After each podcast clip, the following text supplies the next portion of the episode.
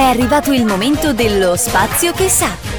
Un ben ritrovati da parte di Giordano di Udicon. Oggi parleremo della creazione di un nuovo circuito tutto europeo per i pagamenti digitali.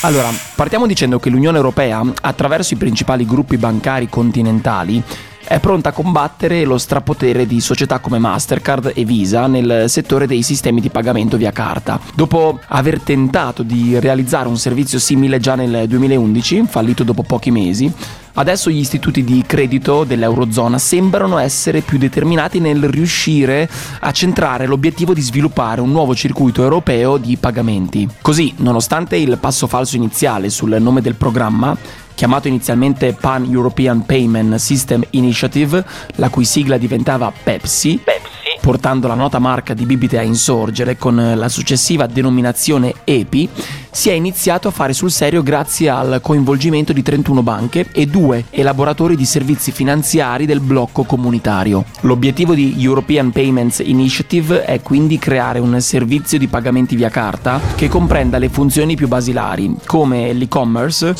gli acquisti in negozio, il ritiro di contanti ai bancomat ma anche nuove modalità che rendano le operazioni economiche più semplici per gli utenti. Ma la musica diciamo sta cambiando, trascinata dall'imperante digitalizzazione spinta dalla pandemia e adesso, rispetto a dieci anni fa, il nuovo progetto può contare sull'appoggio politico della Commissione europea e della Banca Centrale Europea. Sia Ursula von der Leyen che Christine Lagarde, dopo i dissidi registrati durante il mandato di Donald Trump come Presidente degli Stati Uniti, che hanno portato sull'orlo di una guerra commerciale, sono infatti convinte che la conquista di una maggiore sovranità economica passi anche da questo importante passo, così da non rischiare in futuro di essere ostaggio di un capo di Stato americano avverso. La conseguenza è che attualmente 4 transazioni su 5 sono gestite da Master Mastercard e Visa e contestualmente si stanno osservando sempre di più i pagamenti contactless sviluppati dalle big tech come Apple e Google. Ad oggi la maggioranza dei vertici di società come Unicredit, BNP o Banque Postal, solo per citarne alcuni,